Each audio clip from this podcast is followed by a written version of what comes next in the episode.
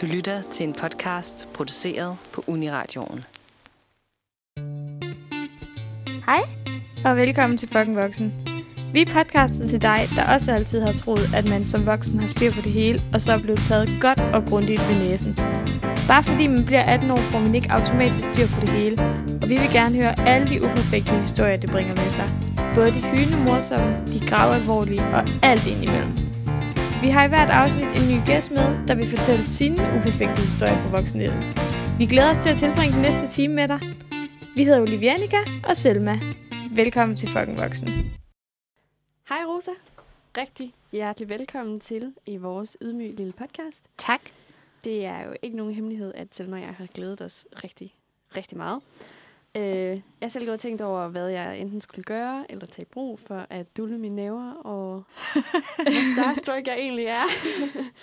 Så det er ikke for meget at sige, at vi er store fans af dig. Nå, det er jeg glad for. Det er altid dejligt at være i et radiostudie med nogen, som ved det godt, kan man sige. Ja. Jamen, det er godt. Øhm, lidt om dig, så er du medlem af partiet Enhedslisten. Mm. Du, øh, du har en kandidat i jura. Mm. Du snakkede lige om, det var en samfundsvidenskabelig kandidat. Ja, lige præcis. Øhm, du er demokrati, integrations, udlændinge og retsordfører i Ja. Folketinget. Det er korrekt. Og, øh, og sidst men ikke mindst spillede du en stor rolle i samtykkelovens tilblivelse. Mm. Tusind tak for det. Så kort Selv sagt, tak. kort sagt er du rimelig badass. Så rigtig hjertelig velkommen. Det er jeg glad for, I synes. Vi har glædet os. Ja.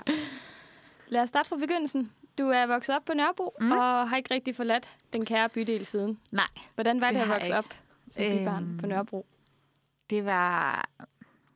Jeg tror, øh, for fra mit udgangspunkt var det privilegeret. Altså, jeg kommer, jeg kommer fra en familie, hvor begge mine forældre har været i arbejde. Min far er maskinmester og havde derfor meget natarbejde, og min mor, hun øh, underviser på pædagoguddannelsen. Så det, jeg har, altså, vi havde det godt og trygt og fint i min barndom, men der var jo rigtig mange, altså gik jo i klasse med rigtig mange, som kom fra nogle helt andre kår. Og jeg synes jo, det er det, som Nørrebro kan. Altså i min klasse, der var der mig, som boede i en ejerlejlighed nede ved Søerne, som mine forældre havde, og så var der Josef, som øh, boede i, i det sociale boligbyggeri nede på Blågårdsplads og delte værelse med sine øh, to søstre, øhm, og så videre. Ikke? Så der var virkelig sådan fra alle forskellige sociale lag, hvis man kan sige det sådan. Øhm, så for mig var det sådan en, en... Jeg havde en god og tryg barndom, men jeg lærte jo også rigtig meget om, øh, at vi ikke alle sammen kommer fra det samme sted. Ikke? Også kvæg af, at jeg jo gik i klasse med nogen, som på det tidspunkt havde øh, efternavn. De har stadig de efternavn, men på det tidspunkt var det jo ikke efternavn, mine forældre for eksempel kunne udtale. Øhm, ja, så, så det er jo sådan... Øh, man lærer virkelig, at, at øh, ikke alle kommer fra de samme kår, øh, og ikke alle har de samme muligheder, når man vokser op et sted som Nørrebro. Det lyder som om, du har haft en helt vildt bred horisont fra en meget ung alder af. Mm. Altså have den der bevidsthed om, at det ikke er alle, der har det lige så godt som dig. Mm. Ja, jeg tror, altså en del af det er jo også efter rationaliseringer, jeg har lavet, efter jeg blev voksen. Men, men jeg gjorde det også lidt som barn. Altså jeg kan for eksempel meget tydeligt huske øhm, det der med, at mine venner, de synes det var rigtig fedt at, at komme hjem til mig og sove og lege og sådan noget. Fordi jeg havde for det første kun én søskende. Jeg har en lillebror. Og vi havde hver vores værelse. Men de kom fra nogle, måske nogle lejligheder, hvor de, hvis man skulle være hjemme hos dem, så skulle man også tage hensyn til, at der var nogle søskende, som havde det samme værelse. Der var ikke lige så meget plads. Alle de her ting. Og det reflekterede jeg jo selvfølgelig over det der med. Fordi jeg synes jo bare, det var vildt sjovt at være øh, hjemme hos Sofia, som boede... Øh, over på den anden side af gården, øh, fordi der fik man noget anderledes mad, og øh, det synes jeg bare var vildt spændende, og sådan, det, var ikke, det var noget andet, end det var hjemme hos mig, og de havde vildt mange tv-kanaler. Det havde vi ikke hjemme hos mig. Øhm, der gik nogle år, før vi ligesom sådan fik den store tv-pakke, men hjemme hos Sofia, der havde de den kæmpe tv-pakke, så man kunne bare se alt. Øh, Cartoon Network og sådan noget, det kunne man ikke hjemme hos mig. Ej, jeg kan godt huske Øhm, det der, da man var lille, og ja. man, sådan, man fandt de der venner, der havde den store tv-pakke. Og så, så, så satte man sig fast Ja. på dem. Det er det. Eller de venner, der altid havde kakao derhjemme. Det er det. Ja. Det er nemlig det. Jeg gik også i klasse med en, som hed Michelle, og hjemme hos Michelle, der kunne man lave toast kunne man ikke hjemme hos mig. Vi fik også sådan noget, I ved, toastbrød, men det var altid det, som prøver sådan at være sundt, I ved. Sådan, Mm, den er lidt det der, der er lidt, lidt Ja. nemlig det lidt mørkebrun, og så op i resterne, så kunne man smøre smør på, ikke? Øh, men der var ikke noget af det der lækre plastikost der. Kan jeg så godt lide stadigvæk den dag i dag, faktisk. Ja. Øhm, jamen, jeg havde som provinsbarn den her forestilling om, at børnene i byen, de gik imod de voksne og gjorde ligesom de passede sig. Øh, der var sikkert meget mere at lave ude i byen, end der er ude på landet. Men øh, passer det? Mm, det er et rigtig godt spørgsmål, synes jeg, fordi jeg tror, at mine forældre synes, jeg gik meget imod dem. Men øh, når jeg, da jeg kom på efterskole for eksempel, øh, i Mørkøv på efterskolen Smededal, der mødte jeg jo alle mulige, som slet ikke var vokset op i byen, netop som du siger. Og de havde for eksempel gjort erfaringer med alkohol langt før end mig. Altså da jeg startede på efterskole, havde jeg måske været sådan rigtig fuld. Og det var altså i 10. klasse. Der har måske været rigtig fuld 4-5 gange. Øhm, så vi, kom, vi gjorde sikkert alle mulige ting, som vores forældre ikke synes, vi skulle, men vi kom for eksempel senere i gang med det her med, med alkohol. Øhm, og det kan jo både have noget at gøre med, at der var mange ting at lave. Altså man kunne gå til alt muligt, og vi, øh, vi kom jo også øh, ind, der i slutningen af 9. klasse, begyndte jeg at komme ind i ungdomshuset på Jagtvej 69. Øh, og der blev jo drukket masser af alkohol, det var slet ikke det, men, men jeg gjorde det bare nok ikke rigtigt, fordi jeg synes, det var lidt, lidt, øh, lidt for farligt og lidt for spændende. Og da jeg så kom på efterskole, så kunne jeg jo høre på de andre, at der har, jeg ved ikke om, altså min fordom er nok, at man, så har man kedet sig lidt mere i provinsen, og så har man været nødt til at, at drikke noget alkohol, øhm, for sådan at sætte det skarpt op.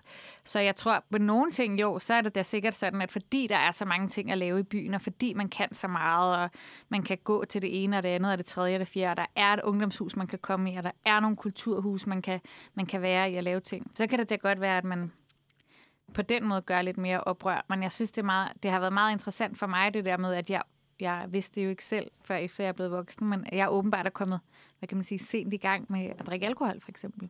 Ja. Ej, Det, det gjorde vi ikke så meget. Ja, det er sjovt. Det, det var faktisk noget, jeg troede, at I gjorde som bybørn, at I startede tidligere end os i provinsen, fordi vi ikke fattede, hvad der skete. Men øh, det kan jo også have noget at gøre med, at jeg er vokset op på Nørrebro, og at der var, øh, der var jo mange muslimer, som vi hang ud med. Altså når vi hang ud ned på Blågårdsplads, og øh, ungdomsklubben lukkede der, hvad, hvad vi så skulle lave der efter klokken 8. Ikke? Øhm, så var det jo også, hang vi jo også ud med nogle drenge, som, som var muslimer eller kom fra en muslimsk kultur, og derfor var det måske heller ikke naturligt. Så drak vi faktisk kondi og øh, prøvede at ryge cigaretter og sådan noget, så det var ikke fordi, at det sådan var helt heldigt på den måde. Men øh, det var bare noget, jeg tænkte meget over der, da jeg kom på efterskole, at jeg jo kunne høre på de andre, gud, wow, de havde mange flere sådan, erfaringer med det der med at drikke sig fuld og med alkohol, end jeg havde. Ikke? Men faktisk kan det smage også meget bedre end Ja. almindelig vin. Havde du et øh, voksenforbillede, da du var barn? Øh, ja, det havde jeg. Altså, jeg havde jo masser af sådan, I ved, tv-stjerner og musikere og sådan noget, hvor jeg bare tænkte, wow, øh, at de var seje og, og, og fede, og det måtte være sådan, det var at være voksen. Men jeg tror faktisk, man kigger meget på sine forældre. Altså, jeg har altid tænkt, tror jeg i hvert fald sådan, som barn og som teenager, tænkt det der, men om det der med at være voksen, øh, det er noget, der sker nærmest den dag, man fylder 30. Og så øh, får man et barn, og så, nej, man får en mand, og så får man en stor lejlighed, og så får man et barn. Øh, og det er egentlig lidt mærkeligt, fordi mine forældre er ikke sådan nogle, der, øh, hvad kan man sige, sådan, der kom tidligt i gang med at få børn. Altså min mor var 33, da hun fik mig, og min far er lidt yngre end min mor, ikke? og så var hun 37, da hun fik min lillebror. Men jeg har altid haft sådan en idé om, at på et tidspunkt, så er der, sådan, så er der nogen, der kommer og siger til en, nu er du voksen. Nu skal du høre, hvad der skal ske. Så er dagen kommet. Ja, præcis. det er jo lidt mærkeligt, ikke? Ja. Øhm, fordi jeg venter i hvert fald måske stadig lidt på den dag, men det, det er jo bare sådan lidt...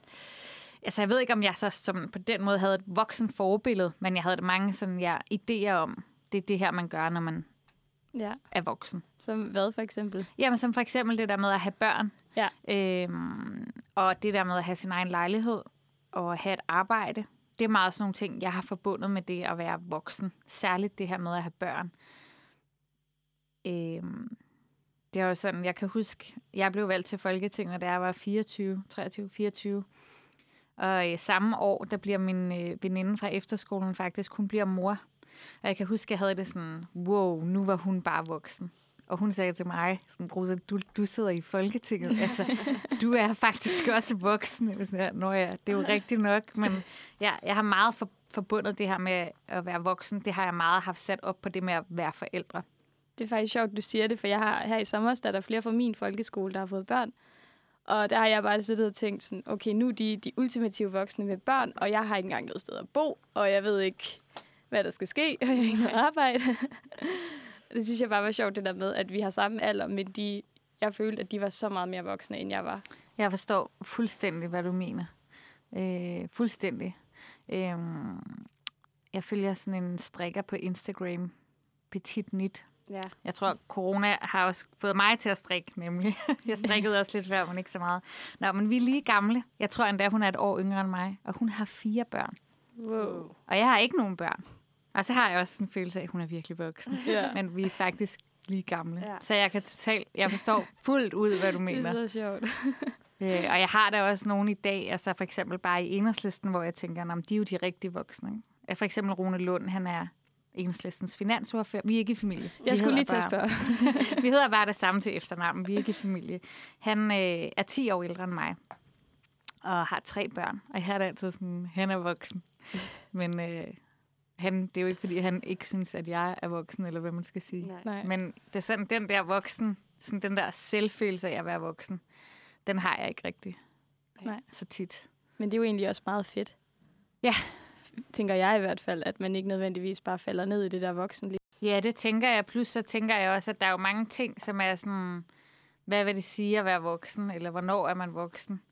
Øh, altså, der er jo også nogle mennesker, som aldrig rigtig bliver modne, og der er nogle mennesker, som bliver det meget tidligt. Ja. Det ligger vel bare til ens personlighed, Ja, hvordan man... det er øh, subjektivt. Men nu vil vi høre, hvad var dit drømmejob som barn? Mit drømmejob, jamen det er virkelig sjovt det her. Øhm, mit drømmejob var at blive advokat eller ejendomsmaler er og øh, køre rundt i en øh, stor, fed BMW eller Mercedes. Ja, tak. og øh, i dag har jeg kørekort, men jeg har ikke brugt det, siden jeg fik det i 2008. Ja. Og øh, jeg er medlem af et parti, som øh, i hvert fald synes, der skal ske noget med de der fede BMW'er og Mercedes'er, før vi alle sammen skal køre rundt i dem, ikke? Ja, så det ville ikke Øh, være så godt, hvis du Nej, kørte rundt i Nej, det skulle i hvert er fald så- være sådan en L, en Ja. L en, tænker jeg, ikke? Øhm, ja, så det er faktisk ret sjovt. Øh, Jeg ville også gerne gå på handelsskole, øh, da jeg, da jeg gik i folkeskole. Hvorfor ville du gerne være ejendomsmaler?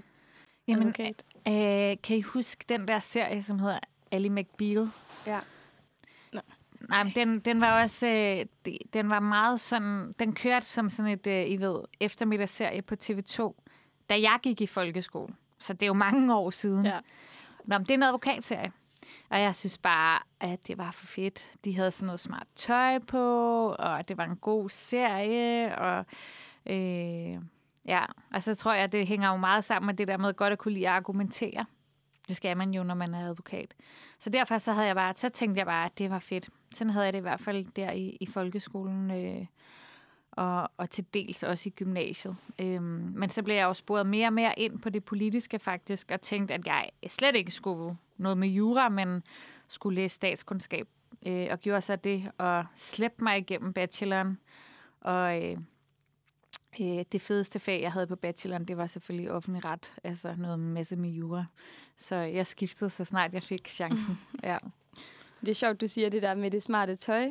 Øhm, men øh, øh, jeg var til det der, den der demonstration med øhm, øh, 500 børn i øh, Morialejne Ja. til Danmark med stolene, Ja. hvor du kom, og så øh, tænkte jeg bare, wow, hun har smart tøj på. Ej, hun hvor ligner bare en, der har mega styr på livet. Ej, okay, optur. Du skulle se, hvordan det ser ud i min lejlighed. Det er styr på en skid. Men det er jeg meget glad for. Øh, ja, altså det er måske sådan lidt... Øh, det lyder altså måske sådan lidt overfladisk at sige, men jeg går simpelthen ekstremt meget op i øh, tøj øh, og mode.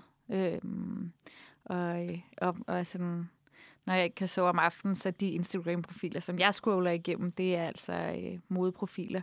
Øh, og jeg bruger meget tid på sådan at tale både med mine venner om det, men også tænker over sådan, okay, det er en rimelig sådan, apropos de store biler, klimabelastende. hobby, kan man sige, i gåseøjne. Så jeg køber meget tøj brugt og tænker meget over sådan, prøver at støtte de små brands og dem, som prøver at have en mere bæredygtig tøjproduktion.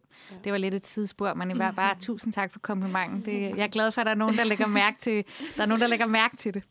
Det synes jeg var dejligt. Din effort. Ja, ja præcis. Jeg kan virkelig relatere. Lige snart, altså sådan, der er nogen, der trøstespiser, jeg trøste shopper. Altså jeg er den første til at, sådan, jeg elsker at kigge på H&M's app og bare favorisere alt muligt tøj. Det er min lille hobby. Men det er også, hvis man bare sætter hjerte, så har man jo heller ikke brugt nogen penge. Nej, men, præcis. Men det er alligevel lidt tilfredsstillende. Ja. Jeg, kan sagtens, jeg kan sagtens følge mekanismen.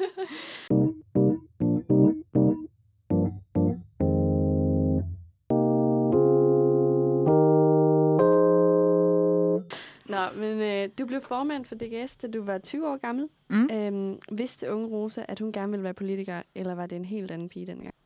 Øh, hun vidste godt, hun skulle lave noget med politik. Altså, da jeg blev valgt som formand for DGS, var jeg slet ikke i tvivl om, at, at, øh, at jeg skulle noget med politik.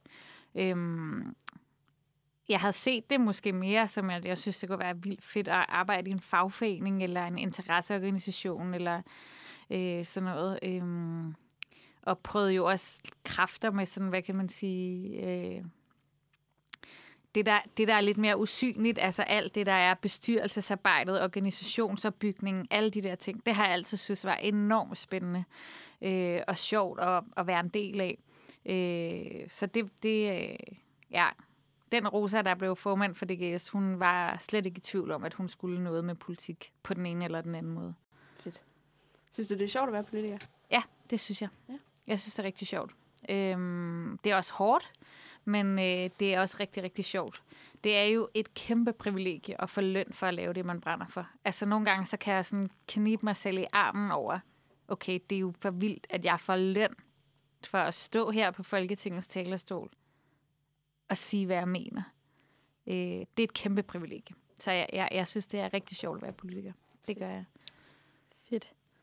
Øhm, lige noget, der måske ikke er så sjovt. Vi havde øh, for nogle uger siden Jakob Mark med i Ja. vores podcast, der fortalte, øh, at han kom ind øh, som 23-årig i Folketinget, Mm. ligesom du gjorde. Eller Mm. nu sagde du, du var 24. Ja, men Jeg var cirka 23 samme. eller 24, jeg kan ikke Ja, huske det. ja, øhm, men han fortalte, at han ikke mærkede nogen ba- forskelsbehandling på baggrund af sine unge alder, mm. da han kom ind.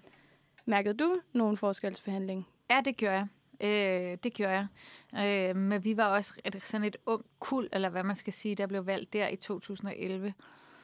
Altså, der var mange unge politikere i mange partier, ikke? Altså, også i Radikale, også i SF. Det var Lisbeth Bæk Poulsen dengang. Hun er en lille smule ældre end jeg er.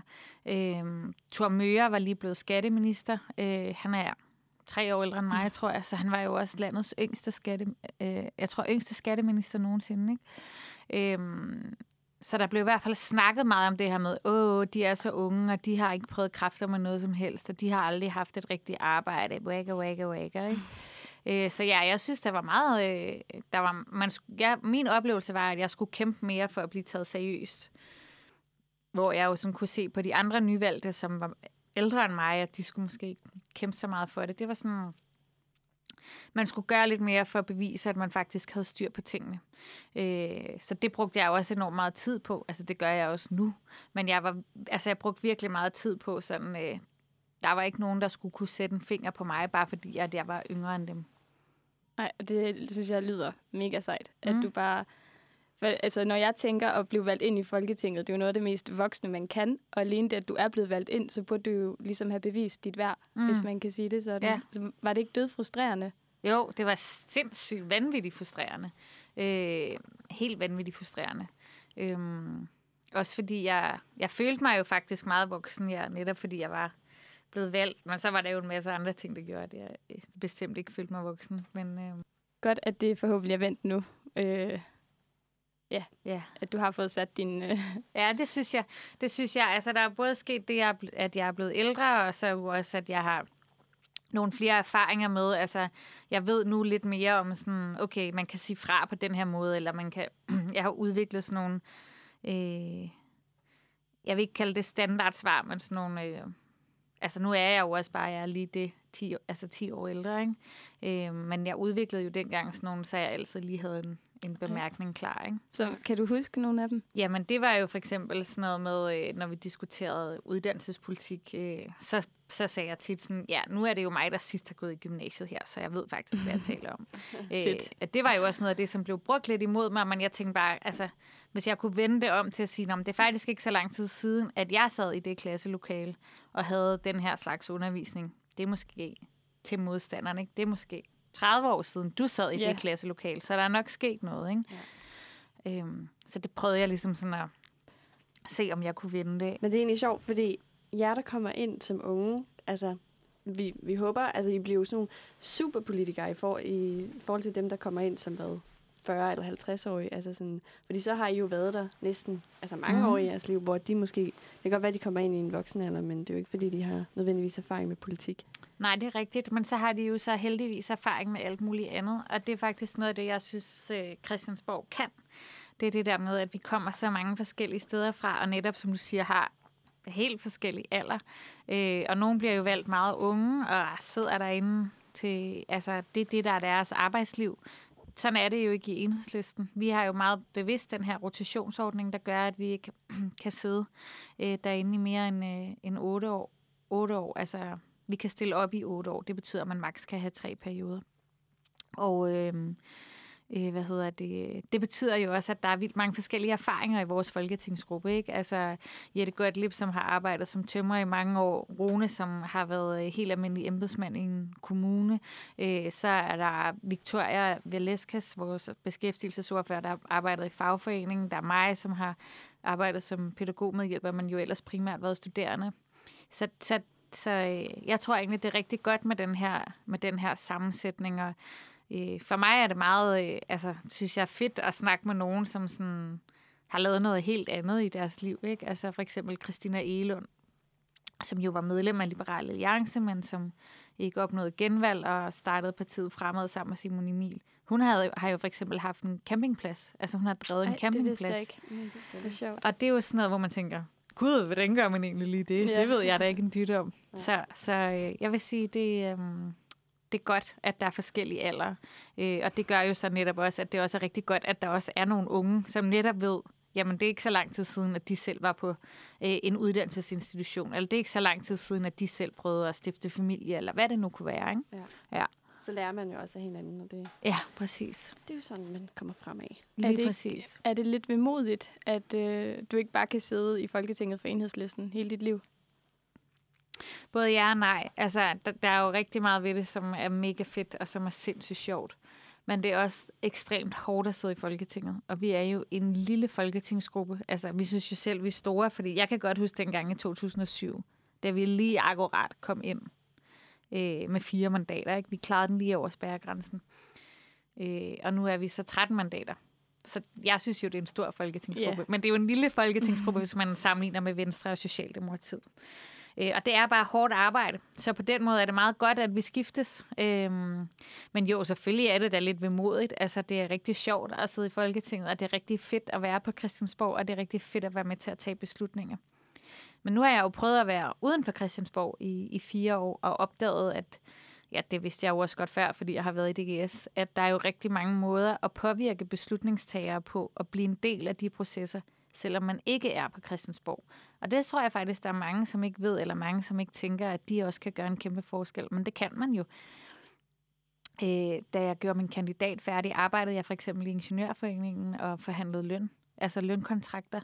Øh, for apropos det der med at være voksen, ikke? så sad jeg der og var studenter med hjælperne, så skulle jeg lige hjælpe en eller anden ingeniør med at forstå funktionærloven, og at han havde ret til at komme på barsel og sådan nogle ting. Ikke? Øhm, så, så det er, altså, jeg synes i hvert fald, jeg er meget sådan fortrøstningsfuld. Altså, det skal også blive sjovt uden på Christiansborg, ja. når jeg på et tidspunkt ikke kan stille op igen. Jeg har jo prøvet at være at have været på Christiansborg, og så ryge ud, øh, og så skulle sådan finde mine ben i det. Ja. Så det slutter ikke nødvendigvis? Nej, det gør det bestemt ikke. Det gør det bestemt ikke. Fedt.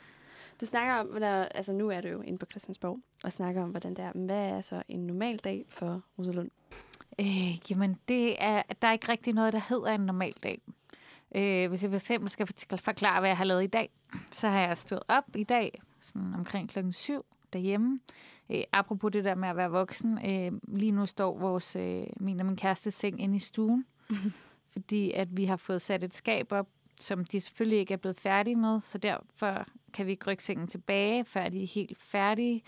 Øh, så vi har sådan lige nu sådan en lejlighed, som bare er sådan lidt øh, vendt på hovedet. Ikke? Så sengen står inde i stuen. Og så jeg sad i morges, og så tjekkede jeg, ordnede jeg mails, øh, øh, nogle forskellige telefonsamtaler med de andre folketingsmedlemmer for enhedslisten i morges. Og så var jeg ude og optage noget sammen med TV2 Charlie. Og så var jeg tilbage på kontoret og snakke med min rådgiver øh, og gennemgå de ting, der skal ske i ugen her. Og så tog jeg herhen, og når jeg så kommer tilbage herfra, så skal jeg mødes med nogle andre af enhedslistens rådgiver, hvor vi skal snakke om finanslov. Og så har jeg en aftale med BT senere. Øhm, så det er sådan, det er i dag. I morgen er jeg helt anderledes. I morgen sidder jeg i møde fra klokken 9 og frem til klokken måske 3-4 stykker.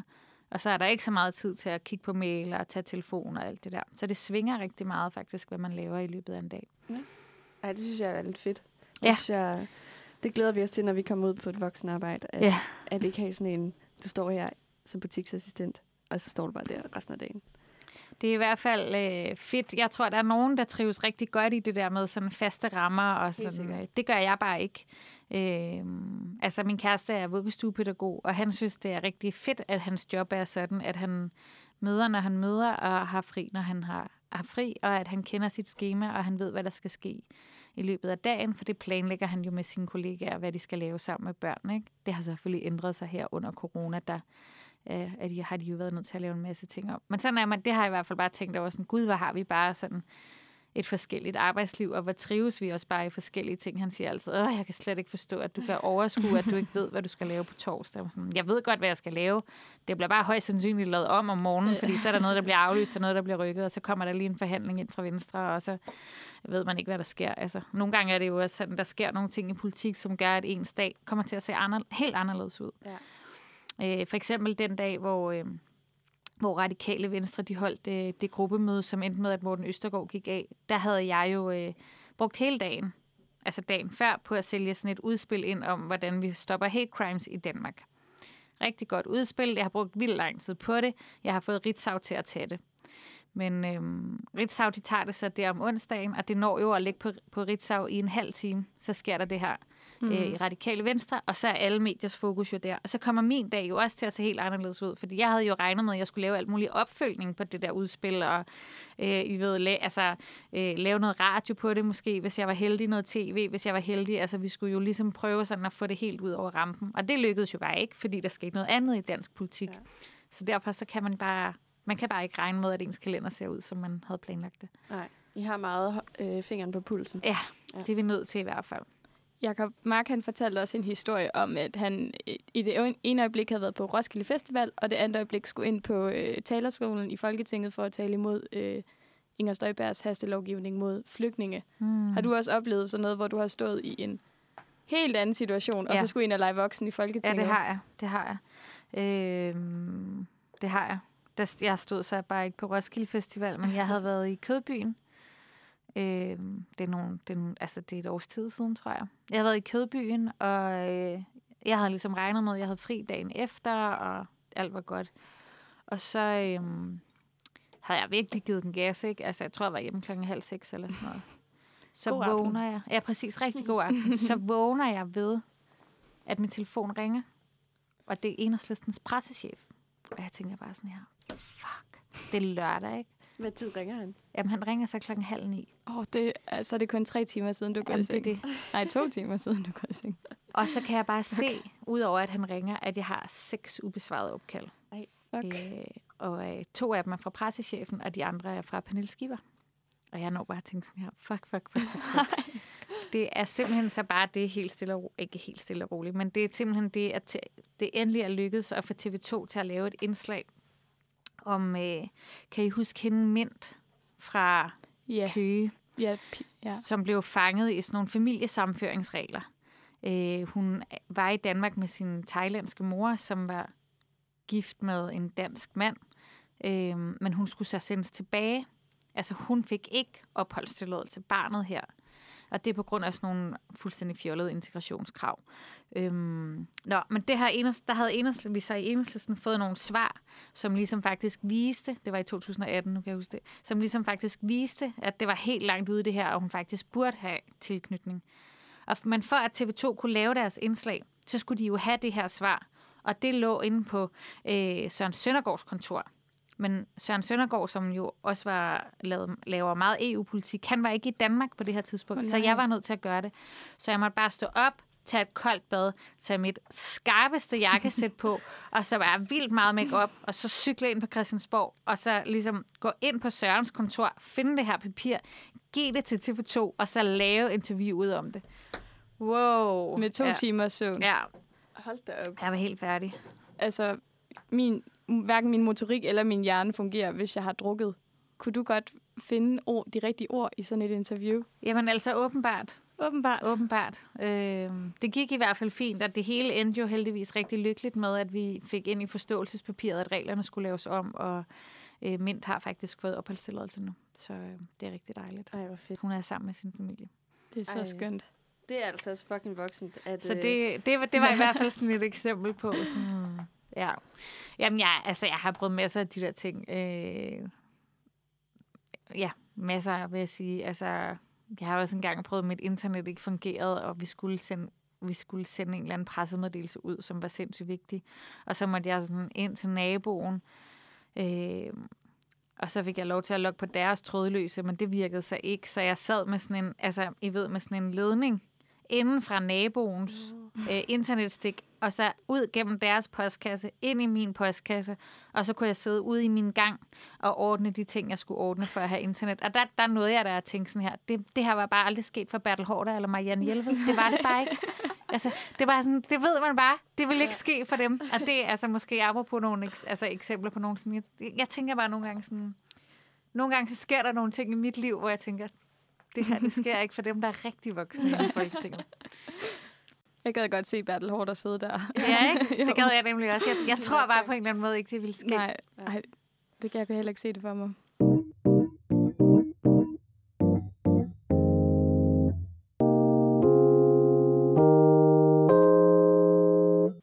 Men nu går du hele dagen og, og er politiker og har den her mega voksne rolle og kæmper for os alle sammen. Øhm, når du så kommer hjem, har du så bare brug for at slippe alt ansvaret og eksempelvis spise slik til aftensmad? Ja. Det har jeg. Øhm, det har jeg. Det har jeg. Jeg gør mange, sådan, tror jeg, ting, som, altså, som folk tænker ikke, hvorfor gør hun det? Eller, altså, sådan, jeg elsker kinder mælkesnitter, for eksempel. Virkelig. Også mig. Øh, og petit og non-yoghurt og ostehapser og sådan noget. Uh. Sådan noget, som smager meget af barndom egentlig. Det kan jeg virkelig godt lide. Min kæreste synes, det er simpelthen så underligt. øhm, jeg kan også rigtig godt lide at se Disney-film. Det gør jeg faktisk rigtig meget. Øhm, så ja, det har jeg nok lidt brug for. Altså, jeg tror også, at man sådan... Når man har sådan et job her, hvor man netop skal være så voksen, og det hele er så alvorligt hele tiden. Det er alvorligt, og det skal det også være. Så har man måske også brug for sådan en gang imellem bare sådan at slippe tøjlerne fuldstændig og gøre nogle ting, som er sådan helt Og man bare slukker hjernen. Ja, og gøre nogle ting, som er sådan bare måske lidt mere fjollede, eller altså sådan, øh, øh, ja. Så bliver jeg lige nødt til at høre, hvad er din yndlings Disney-film? Åh, oh, det, er, det er virkelig et svært spørgsmål. Der er mange gode. Der er rigtig mange gode. Men jeg tror faktisk, det er Aladdin. Uh, den er også. Den er virkelig kan god. noget. Eller Løvernes Konge. Aladdin Uh. eller Løvernes Konge. Oh, to klassikere. Ja, ja kæmpe klassikere. Øhm, da vi inviterede dig ind i podcasten, svarede du tilbage, at du for nylig havde tænkt, fuck, nu må der godt komme en voksen. Hvad er det for nogle situationer, og ja, er det noget, du tænker, som du vil opnå i fremtiden, og tænke, fuck, det her, det er voksent? Jamen, det er jo meget sådan nogle ting, synes jeg, med, når jeg har styr på ting derhjemme i min lejlighed, så er jeg sådan her, det her er voksent. Når, jeg, når jeg for eksempel har forhandlet renten ned på mit boliglån, så er jeg virkelig sådan her, grown up stuff. øhm, men, men omvendt, når der så er ting, der ikke fungerer derhjemme, så får jeg det sådan her, altså, kan, der, kan vi ringe til en voksen? Altså, kan vi ikke ringe til en voksen? Kan der Ja. komme nogen og fikse det her? Øhm, for eksempel var der, øh, det kan jeg meget tydeligt huske, øh, var der øh, sådan en aften, I ved, hvor jeg var tonser og tonser og tonser. Jeg har så så periode med virkelig travlhed øh, lige her efter sommerferien, fordi sådan er det jo også med, altså efter corona har vi jo, vi er bagud med så mange ting lovgivningsmæssigt, så det kører jo bare, ikke? og politiforlisforhandlinger, det var oven i samtykkeforhandlingerne, så kommer man bare hjem, og jeg ved, jeg har glemt mit vasketøj ned i vaskekælderen, så der ligger bare sådan noget vådt, øh, kalamt vasketøj inde i vaskemaskinen. Oh, nej. Jeg har en pære, bare sådan en halogenpære, I ved, ude i køkkenet, som bare sådan blinker, men jeg har ikke haft tid til at købe en ny. Øhm, og øh, skydedørene på mit skab er selvfølgelig gået i stykker. I, ved, I ved, sådan skydedøren hænger sådan skråt Ja. ned. No.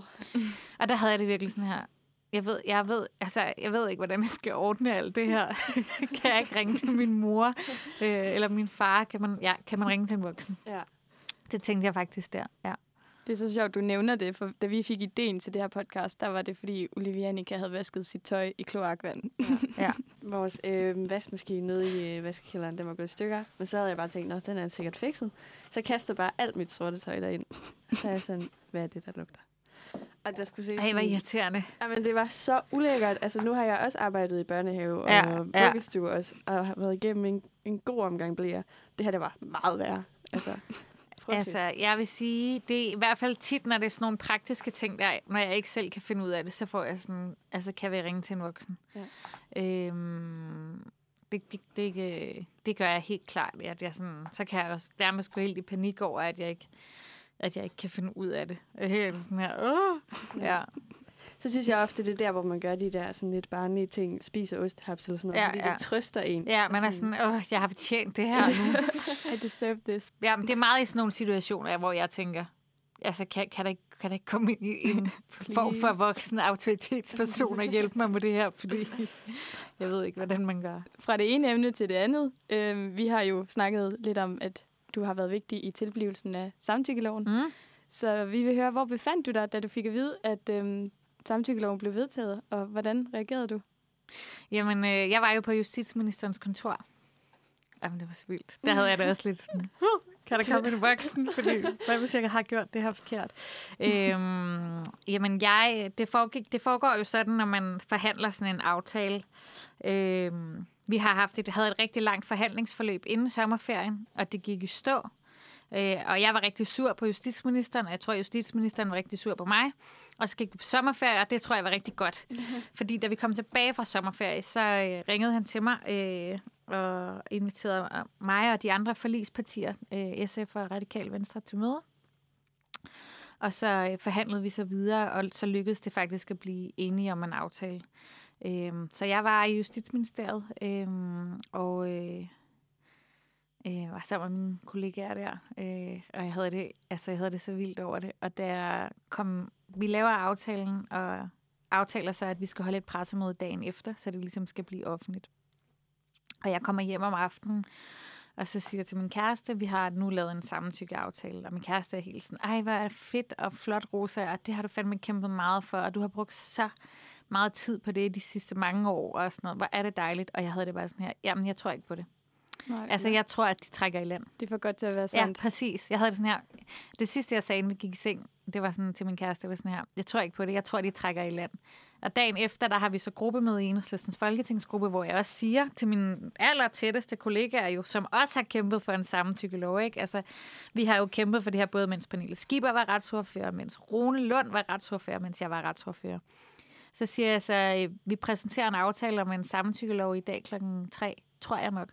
Og de andre er sådan her, hvorfor siger du, tror jeg nok? Mm. Jamen, det er, fordi jeg stadigvæk ikke er helt... det er, fordi jeg stadig har sådan en idé om, at de trækker i land, eller der er noget, der bliver lavet om, eller de prøver at snyde os. Men det gjorde de jo slet ikke. Øh, og så præsenterede vi så den her aftale øh, tirsdag den 1. september. Men det kan jeg egentlig godt forstå. hvad- I har kæmpet sådan frem og tilbage i 10 år eller Ja. sådan noget. 10 år. Ja. Og så endelig, altså det er da, ja, jeg tror heller ikke, jeg ville have troet på det, hvis Nej, det var... jeg har det stadig sådan, vi går jo nu og venter på, nu er, lige nu er lovforslaget i høring, øhm, ude hos alle organisationerne, som jo så skal skrive, hvad de tænker om det, og så øh, når den proces er slut, så skal det første behandles i Folketingssalen, og så anden behandles, og så skal vi stemme til sidst. Så inden jul, der har vi en, en ny samtykkelov. Ja. Jeg har, får stadig sådan lidt kuldegysninger, kan jeg mærke, når jeg sådan, Det er ja, sindssygt fedt. det er stort. Ja, det er det godt nok. Er det det vildeste, du har gjort i din politiske karriere? Ja, det tror jeg faktisk, det er. Ja. Øhm, jeg synes, jeg har været med til rigtig mange fede ting, og jeg har været med til rigtig mange vilde ting, som kommer til at gøre en kæmpe forskel. Altså, i vinters, der øh, lavede vi jo en, en stor aftale på boligområdet, som ligesom sætter en stopper for, at, at kapitalfonde og andre, de bare kan, kan trække penge, øh, altså bare kan hæve lejen non-stop og lave sådan nogle her fup-renoveringer. Altså, det er en helt mm. anden historie, men, men der har jo bare været rigtig mange problemer i København med sådan en kapitalfond, som hedder Blackstone, som nu hedder Kæreby. Det hedder deres filial i Danmark. Ikke?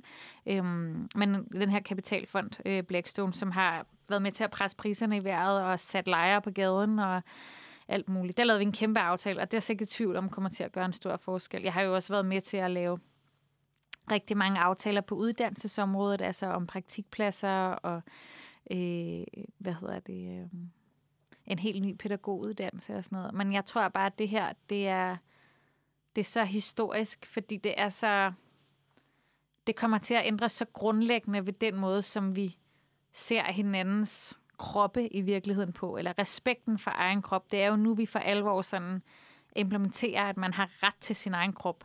Øh, I stedet for, at det handler om, at man skal sige nej til, at andre må gøre alle mulige ting ved ens krop, så skal man sige ja til, at de godt må. Og det lyder måske som en lille ting, men det er jo i virkeligheden en, en seksuel revolution.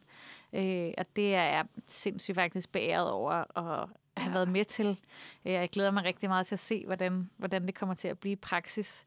Øhm, men jeg føler sådan, at det er på niveau med, da vi fik ret til fri abort. Ja, Ja. jeg tænker også lige, altså det Ja. kommer jo til at blive lagt ind i en tidslinje. Ja, du Over- skrevet det ind i historiebøger. Ja, Lige præcis. fri abort og samtykkelovgivning. Det er det. Ja. Det er nemlig det. det. Det kan jeg bare mærke. Jeg får også lidt kuldegysninger, når vi taler om det nu. Det kan jeg bare mig. mærke. Det er, sådan, det er kæmpe stort. Ja. Øh, og det har jo også, apropos det der, vi talte om med, hvordan man kan lave forandringer, det er jo virkelig noget af det, der viser, at hvis presset på politikerne ude fra Christiansborg er stort nok, jamen så kan man faktisk ændre ting. Det var jo i virkeligheden også sådan, at vi fik øh, retten til abort. Der var jo også et stort flertal på Christiansborg, som var meget, meget imod det. Øhm, men så var der simpelthen så stort pres udefra, at man gav efter til sidst der i 73.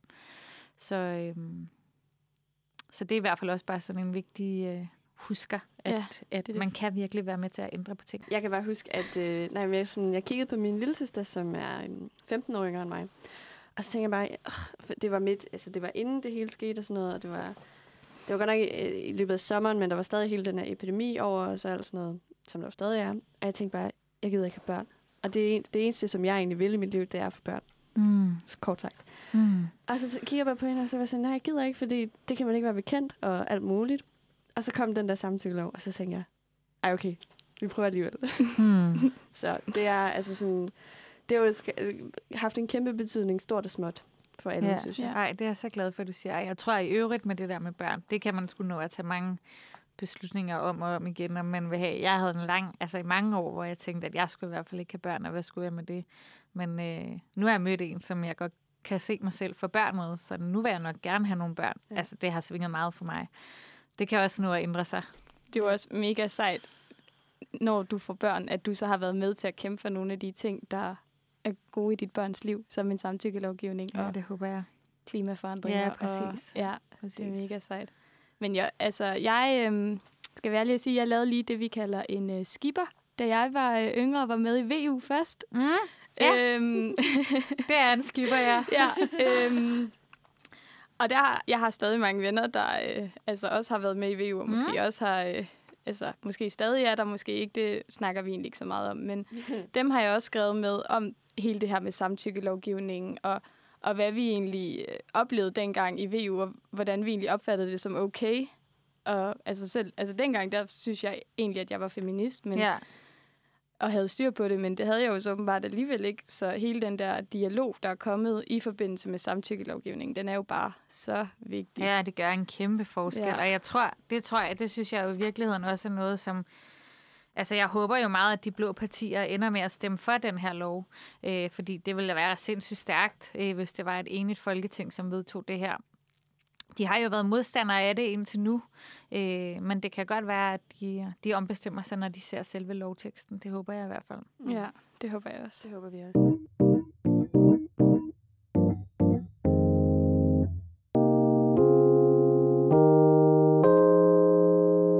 Nå, men så igen fra det ene emne til det andet. Så øh, hvornår flytter du hjemmefra, Rosa? Det gjorde jeg i slutningen af 3.G. Ja.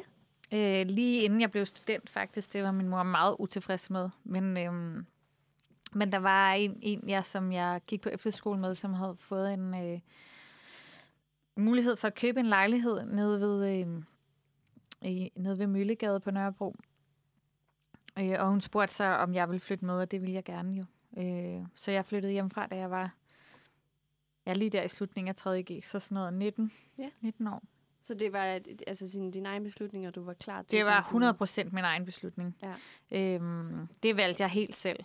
Øh, min mor ville gerne have, at jeg ventede til jeg var blevet student, fordi hun synes jo selvfølgelig, at jeg skulle læse til eksamen i stedet for at gå og male og alle de der ting, man nu gør.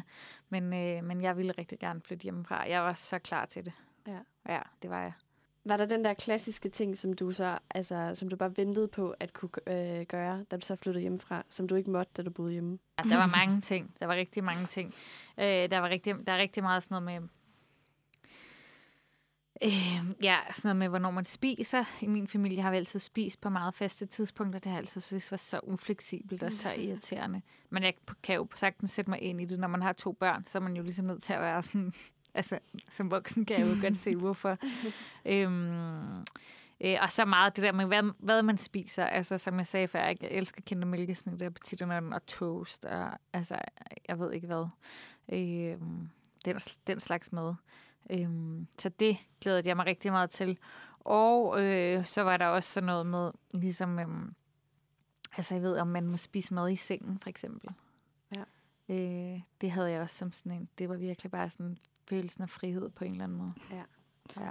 Ja, det kan jeg også synes, det måtte heller ikke. Ikke mad på værelset. Øh, og det er sjovt, fordi mine forældre hjalp mig rigtig meget, lige da jeg var flyttet hjemmefra. Altså med, med, både med at flytte, og jeg kommer og sætte øh, ting op, og øh, min far kom med bordmaskinen, og øh, så satte vi til hylder op og skabe, og altså jeg ved alt det der. Jeg fik sindssygt meget hjælp af mine forældre. Øh, min mor vaskede også mit tøj totalt møgforkælet, ikke? Så derfor kan man jo diskutere, hvor langt væk jeg egentlig kom, men bare det der med, at jeg kunne bare spise aftensmad inde i sengen, mens jeg så en tv-serie. Toast med plastikost i sengen. Ja, præcis. Ej, hvor var det fedt, mand. Ja, Ja. præcis. Jeg har faktisk først for nylig købt en toastmaskine. Det gjorde jeg sidste år, op til nytår. Fordi jeg tænkte, okay, først i januar, der skal vi bare have toast. øhm, og der havde jeg det også lidt sådan, selvom jeg jo faktisk er over 30, der havde jeg det sådan her, yes, jeg har den her toastmaskine, og det er min toastmaskine. Ja, og det er klogt at en brugt. Egentlig ventet længe, så. Ja, jeg har ventet ret længe. Det har åbenbart ikke været så stort et behov, men det kom lige sådan til mig. Ja. Vi vil også lige høre, i din øh, beskrivelse på Instagram, der fortæller du, at du er Nørrebrobarn og Mm. paptøs. Mm. Det med, at du er Nørrebrobarn, det har vi afdækket. Men vi vil rigtig gerne høre mere om din indre poptøs. Ja. Er det, er det alt det bedste fra B3, eller er det noget helt specifikt pop, du Ej, bare det, ikke kan det, få nok det er simpelthen det hele. altså, jeg har jo været sådan en, som har været sådan lidt... Øh, nogle år om at erkende det der med at kunne lide popmusik. Øh, det er faktisk øh, er rigtig, rigtig fedt. Altså, jeg har jo øh, været på Roskilde Festival i rigtig mange år, og jeg kom i ungdomshuset, og synes bare, at det var totalt smart at høre Rage Against the Machine, og øh, så kom jeg over, I ved, i sådan en lidt mere sådan en... Øh, sådan noget melankolsk øh, rock, altså sådan noget indie rock, og bare sådan, man skulle bare høre det, der var sejt. Altså det var jo ligesom bare ikke rigtig sejt at være sådan her, "Nå, men jeg kan faktisk godt lide Nick og Jay. Altså det var jo Nej. bare sådan noget, man gjorde lidt grin med. Men, øhm, nå, så det var bare for at sige, det har faktisk taget mig nogle år øh, at erkende, at sådan er det. Og så øhm, i 2012 var jeg på Skanderborg Festival første gang. Og der havde jeg det bare sådan her, hvorfor har jeg aldrig været på Skanderborg før? Der var bare Sander, der var Outlandis, der var Dina, der var Nick Jay, der var Thomas Helmi. Altså, jeg var bare sådan, Himlen. hvad er det for et mekka af god musik, det her, ikke? Jeg har bare altid stået på Roskilde Festival og hørt et eller andet indie-band, bare fordi jeg, det, det tænkte jeg var smart. Ja. Øhm, så det er rigtig, altså jeg kan rigtig godt lide øh, øh, meget popmusik, altså sådan noget, øh, altså Taylor Swift-kategorien, men også dansk popmusik faktisk. Altså jeg, jeg er helt vild med sådan det der, det der som sådan, ikke rigtig er hiphop, fordi det er mest popmusik. Altså, I ved, Oliver Casey og Tessa og Suspekt og sådan noget. Det synes jeg er sindssygt fedt. Og Medina og Nick Jay, jamen, jeg er bare sådan, jeg er på det hele. øh, jeg kan bare rigtig godt lide popmusik, og jeg er faktisk virkelig ked af, at P7 Mix lukkede. Og jeg synes også, det siger noget om, hvordan vi ser på popmusik. Ikke? At det var bare sådan, Åh, vi kan ikke lukke P8 Jazz, og vi kan ikke lukke P6 Beat. Nå, nu er der bare ikke nogen, der formidler popmusik længere. Mm. Og det synes jeg er ærgerligt. Det, Fordi, altså, det er jo øh, egentlig mærkeligt, at det er sådan tabu. Men jeg kan Ja, også godt præcis. genkende det sådan helt ned fra 5. klasse i min folkeskole, var det sådan, ej, lytter du til pop? Det er det. Ja. Det er nemlig det. Men man gik så meget op i at have en eller anden facade, og jeg lyttede virkelig meget til Nirvana. Og, og Ja, ja, jeg synes også, det er ja. godt musik, men der var ikke noget, der var mere tilfredsstillende, end at indrømme, at man er mainstream. Altså, Jamen, det er det. Altså, noget af det, noget af det øh, jeg gjorde rigtig meget faktisk, øh, da jeg var aktiv i Socialistisk Ungdomsfront, det var, jeg var meget øh, utilfreds med det musik, der blev spillet, når vi holdt fest. Altså, udover er en poptøs, så kan jeg også rigtig godt lide ved at ramme dansegulvet, ikke? Ja, tak. til en fest. Og det synes jeg bare ikke, man kan på samme måde, når det skal være sådan noget lidt art, elektronisk musik. Overhovedet ikke. Så jeg insisterede ligesom på, at øh, de, de mennesker, der skulle spille til vores fester, det skulle være nogen, som spillede popmusik. Altså det, det gik ud på, var få folk til at danse. Og, og det kræver det bare, at der er noget, som folk kan synge med på, og der er noget, som er nemt at danse. Så det, øh, det insisterede jeg ligesom på, ja. Det er meget sjovt. Ja. Det prøver jeg også stadigvæk ligesom at få igennem alle, alle steder, jeg kan komme til det. Jeg elsker en god dansefest. Ej, jeg synes, det er vildt fedt. Ja, det skal du bare blive ved med. ja. Ja, jeg har også en, en stor øh, kærlighed til Justin Bieber, faktisk. Det har også taget mig nogle år at indrømme, men jeg synes bare, det er god musik. Altså. Var du så også en af dem, der sådan, altså, det knuste dit hjerte, at Roskilde blev aflyst, fordi så kunne du ikke stoppe i pitten til Taylor? Ja, det er kæmpe knus mit hjerte. Ja. Ej, hvor det knust mit hjerte, mand. Jeg. Altså- elsker Taylor Swift, øh, og har altid gjort det. Øh, og, øh, og synes jo bare kun, det er dejligt, at, at Taylor Swift er blevet sådan mere woke, eller hvad man skal sige. Ikke? Altså, der er også, hun har også været igennem en eller anden proces af mit indtryk, men altså, jeg kan også godt lide det gamle. så på den måde, så kan man ikke måske ikke rigtig sige, at, at, øh, at jeg selv er helt heldig. Altså, men men øh, ja, jeg var, det er, er jeg sat med ked af. Ja. Ja. Øh, jeg havde glædet mig rigtig, rigtig meget. Øh, nu krydser jeg bare fingre for, at jeg både at jeg kan komme til Suspekt-koncert i starten af december, og Tessa-koncert i slutningen af december. Som et Øh, plaster på såret. Ja, men der er jo desværre en, en, en stor risiko for, at begge koncerter bliver aflyst, må man bare sige. Ja. Men jeg håber bare sådan... Det er også fordi, Taylor Swift har jo aldrig været i Danmark. Nej. Altså, jeg er sådan her, en ting er suspekt. Det er fint. Jeg har set dem masser af gange. De skal nok lave en koncert i, i, i Royal Arena en anden god gang, hvis den bliver aflyst i år. Men hvad med Taylor Swift? Ja. Altså, chancen for, at det, den skandinaviske by, hun skal spille i, bliver Stockholm eller Oslo, er jo ret stor. ja. Men så må vi bare tage derhen. Jamen, det Ja, er sådan har jeg altså, men altså, jeg vil sige, at altså, det her det er jordens største first world problem, men for mig, der var det helt perfekt at skulle stå i pinden til Taylor Swift, fordi jeg fyldte 22 i år. Ej. Og så skulle jeg have stået der foran og danset nej, til 22. Nej, nej, nej, nej. Og nu kommer jeg bare ikke til at være 22, når jeg skal se Men hende. altså, jeg vil sige, at jeg forstår det virkelig godt. Og det kan godt være, at det er et first world problem, men, men dem, dem skal der jo også være plads til. Altså, jeg tror sådan... Jeg tror sgu, det er vigtigt at give plads til, at vi kan være skuffet over forskellige ting med det her corona-pis. Altså, nogen skal få aflyst deres bryllup, og det er kæmpestort, og nogle af os havde glædet os til at se Taylor Swift på Roskilde, og det er blevet aflyst, og det er da bare nederen. Mm. Altså, man kan jo ikke, altså, jeg tænker også nogle gange sådan her, jeg savner rigtig meget at kunne holde en stor fest, dansefest faktisk, med mine venner. Det er da også et kæmpe first world problem, men jeg men savner det. Er det. vigtigt at kunne. Øhm, ja. og så vil jeg bare sige, som en, der bliver 34 øh, lige om lidt, at øh, 22, det er stadig en god sang. Og man kan Yes, relate, okay. man kan relate til den måske endnu mere, når man er ældre end, end 22, fordi at så kan man bare være sådan her, åh, oh, nu kan jeg have det ligesom dengang jeg var 22. I'm feeling 22. Ja. Ej, hvor Så du skal bare holde fast okay, i den tak. følelse, du har nu Ja. ja. som 22-årig, som kan vende tilbage til. Det var vildt rart. Det var et kæmpe plaster på såret. Nej, det er jeg så glad for. Det er jeg så glad for. Vi, vi må trøste hinanden lidt med det Taylor Swift der. Kæft, det er ærgerligt, altså.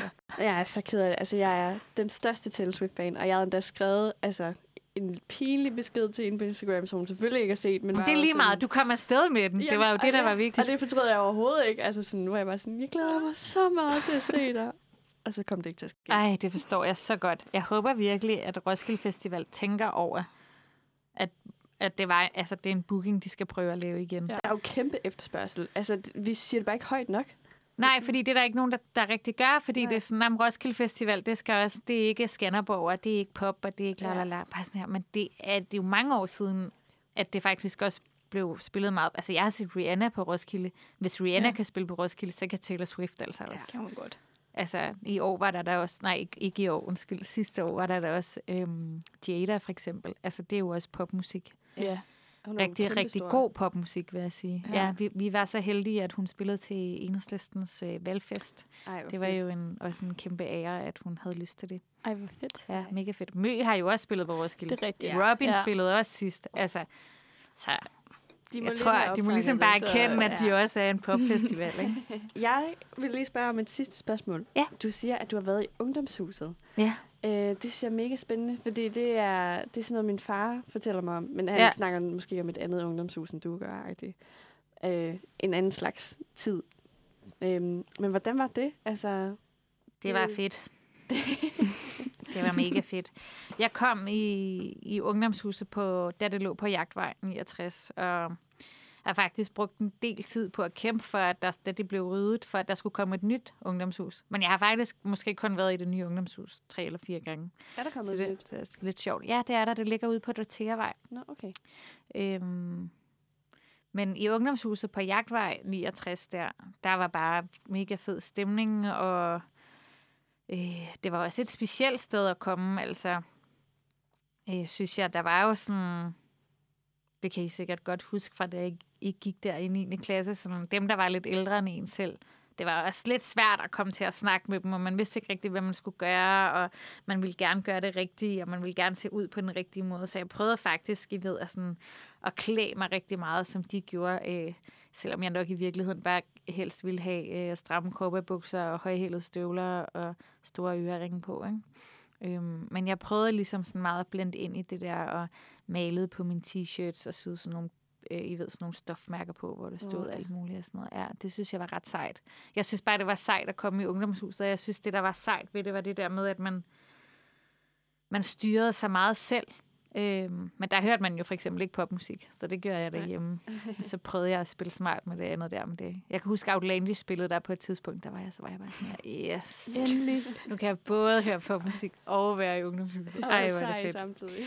Men, øh, men det var rigtig fedt, og da, øh, da det ligesom blev rydningstroet, eller da der begyndte at komme de her store kampagner for, at man skulle stoppe rydning, det var blandt andet derfor, Outlandish spillede der, øh, der, øh, der oplevede jeg jo også bare et kæmpe fællesskab. Altså, vi var jo bare en del af et kæmpe fællesskab, som bare ville have det her ungdomshus øh, på Nørrebro, og som bare var synes, at, at resten af, af samfundet ligesom ikke forstod, hvad det var, vi havde gang i. Altså, det var meget sjovt.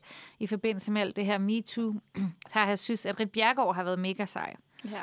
Og det griner er, så siger min kæreste til mig, "Men Rosa, altså, kan du kunne huske, øh, altså det var jo hende, det var jo hende, der fik ryddet ungdomshuset. Altså sådan, pas lige på med at sætte hende op på en eller anden pedestal, og så var jeg sådan her, gud ja, det havde jeg da helt glemt, og jeg bare synes, hun er så fucking sej lige nu, ikke? øh, men dengang var vi jo meget sure på, ja, på Københavns Kommune, og på, det var Rib og overborgmester, vi var, altså, vi synes, det var så urimeligt, at, øh, at de ville rydde det her hus, øh, som vi jo brugte, og som de havde solgt til faderkirken.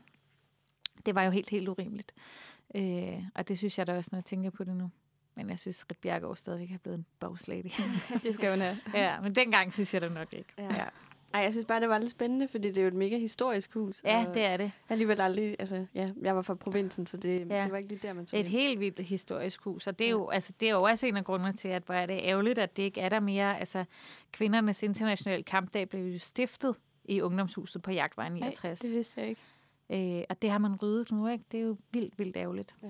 Det er jo sådan, det er jo ikke bare kvindehistorie, det er jo også altså sådan, hvad kan man sige, arbejderhistorie, ikke? Mm.